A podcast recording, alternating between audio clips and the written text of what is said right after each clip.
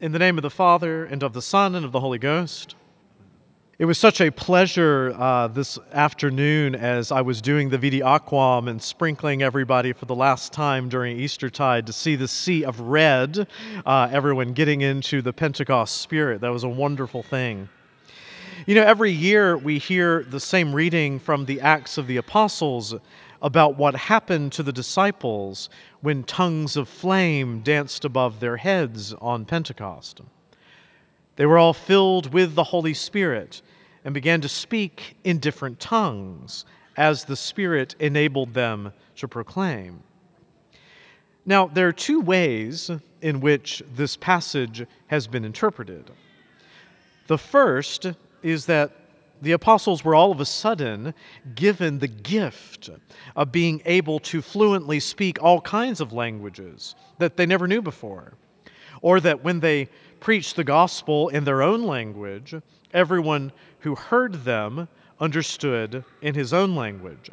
It was kind of like being at the UN with no need for translators, which sounds like an awesome gift to have, considering, you know, when mankind got all uppity and tried to build larger than God, then we were punished with the gift of not being able to understand each other. Now, that interpretation is the one that has endured for most of church history. It was seen as an exceptional grace that was given to the early church to kind of kickstart the first evangelization. I'm sure that missionaries in later centuries wished they had the same grace when they entered new territories for the Christian message. In a couple of weeks, I'll be off to Turkey, and a significant amount of my time will be spent poring over grammars and vocabulary books and being in language labs. So I certainly hope that grace of Pentecost could be given to me. It would make my life a lot more easy, that's for sure. But either way, this phenomenon seems to have never happened on that grand scale ever again. The second interpretation is that the apostles began to babble in weird noises that somehow glorified God, and that some individuals were especially enlightened by the Holy Ghost to interpret the meaning for others.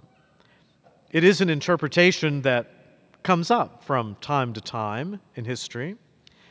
First of all, with a very curious character called Montanus around the year 135 AD, who started running around saying that he was the Holy Spirit made flesh. So you can imagine what we think about that. It arose again most recently on Azusa Street in Los Angeles at a Pentecostal revival in 1906, and in Catholic circles at Duquesne University in Pittsburgh in 1967. This is important because one of the largest growing sections of Christianity in the world is Pentecostal Protestantism and charismatic Catholicism.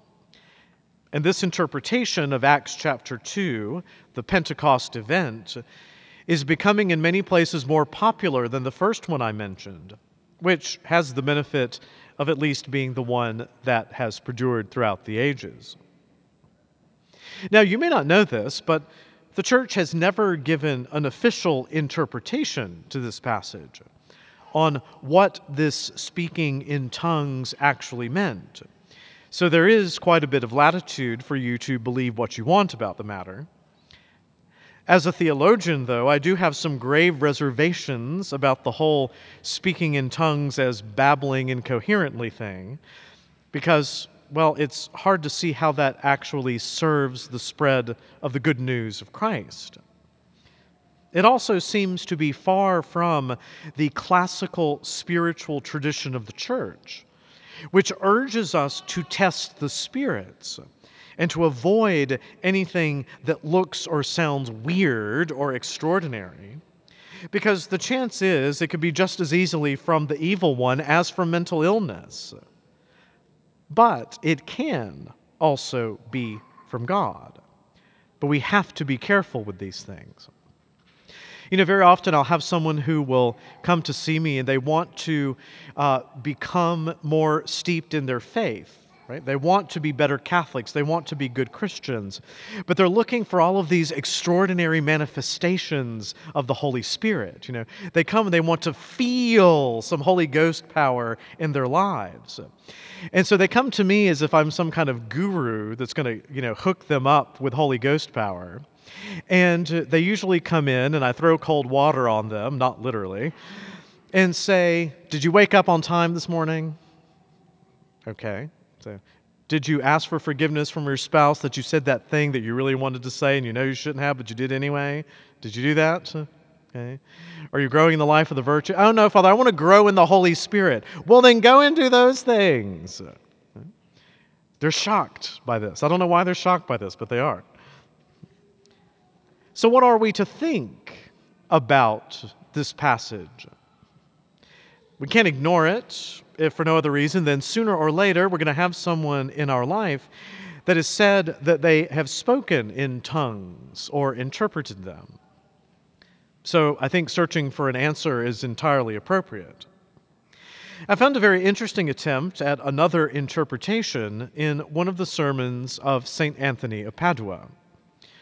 I know that we all know who that is, the one we pray to when we lose something, right? Tony, Tony, come around, something's lost and got to be found. So as I get older, he's very tired of hearing from me because I talk with him a lot. I'd lose my head if it weren't attached to my body. St. Anthony is one of the most beloved saints of all times. But a lot of his devotees do not realize that he was actually one of the greatest preachers of the Middle Ages. Of course, St. Anthony was a Franciscan, so he was a follower of St. Francis, whose watchword was, preach the gospel always. If necessary, use words. Preaching on this passage at Mass one Pentecost Sunday, he said, the man who is filled with the Holy Spirit speaks in different languages. These different languages are different ways of witnessing to Christ, such as humility, poverty, patience, and obedience.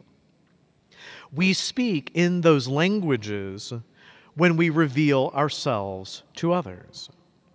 Actions speak louder than words. And you've always wondered where that phrase came from. Well, it's straight from St. Anthony. He continues, happy the man whose words issue from the Holy Spirit and not from himself. Our humble and sincere request to the Spirit for ourselves should be that we may bring the day of Pentecost to fulfillment, insofar as He infuses us by His grace, by using our bodily senses in a perfect manner, and by keeping the commandments. Remember that language is not just a matter of words whose meaning we either get or don't get. Language is a complex system of how we communicate, and that goes from the words we speak to the gestures we use, to the way we smile at people, or sometimes just roll our eyes at them. Just as there are different modes of communication, as it were, there are different languages by which we communicate the good news of Jesus Christ.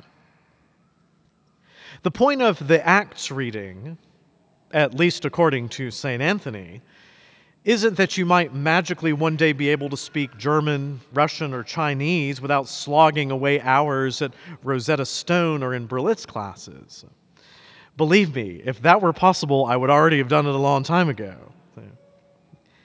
It also isn't that you'll go around making noises like barnyard animals that others in an ecstatic frenzy will claim that they understand.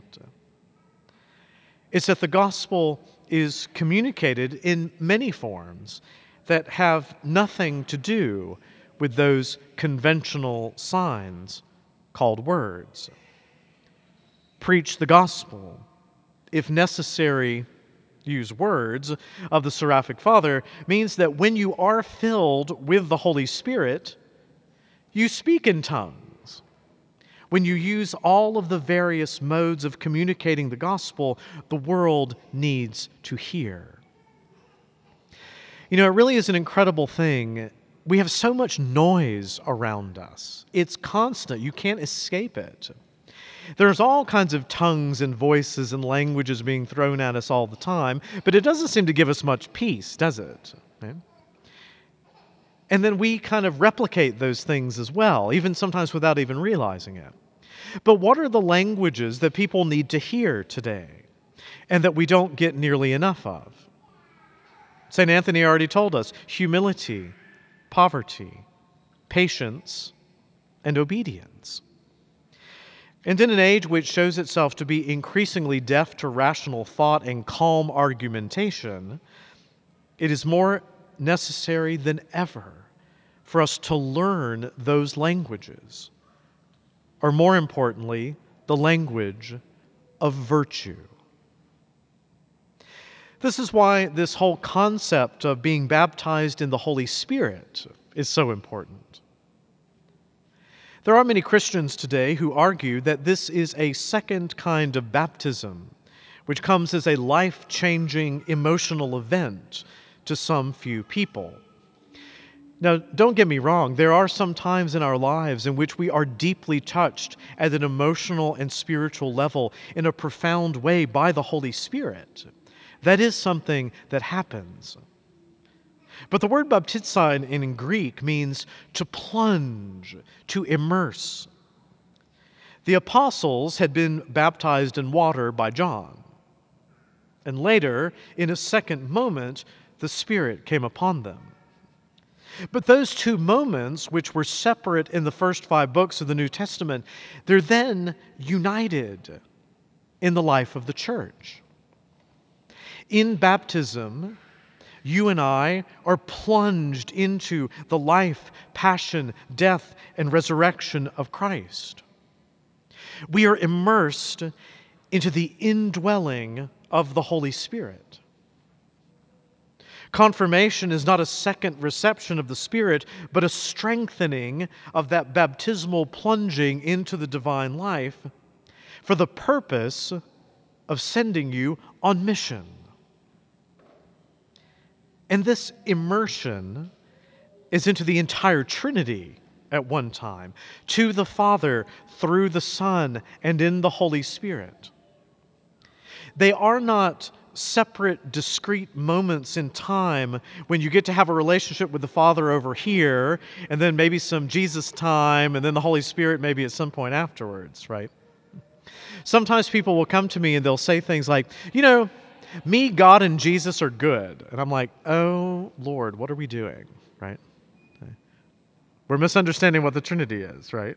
So, there are three different persons sharing one divine essence, but they're not different people as you and I are different people, right? Baptism fills you with the Holy Spirit. And it is in living your baptismal consecration as priest, prophet, and king that you manifest the gifts you've received to the world. So often people will come to church and they want to be able to feel the Spirit moving. And so if they don't feel the Spirit moving, they think that they're doing something wrong, right? Or that the church they're going to, well, that's not obviously a Spirit-filled church because I don't feel something. But here's the thing. You've already received the Holy Spirit. The only obstacle between the Spirit's action in your life is you. It's nothing else. If we truly live our consecration as priest, prophet, and king, then those gifts of the Spirit are unleashed to the world. And that is something which goes deeper than even the most profound emotion that we have. Now, there are moments in which we do feel at a deep level these things, which is great. And then there are moments in which we don't feel anything. But that doesn't mean that the Holy Spirit is not doing what He's doing, because He knows what He's doing. If you have an earnest desire to be baptized in the Spirit, that's a great desire. That's a wonderful thing. And I got good news for you. You already were on the day of your baptism. And that was strengthened in confirmation.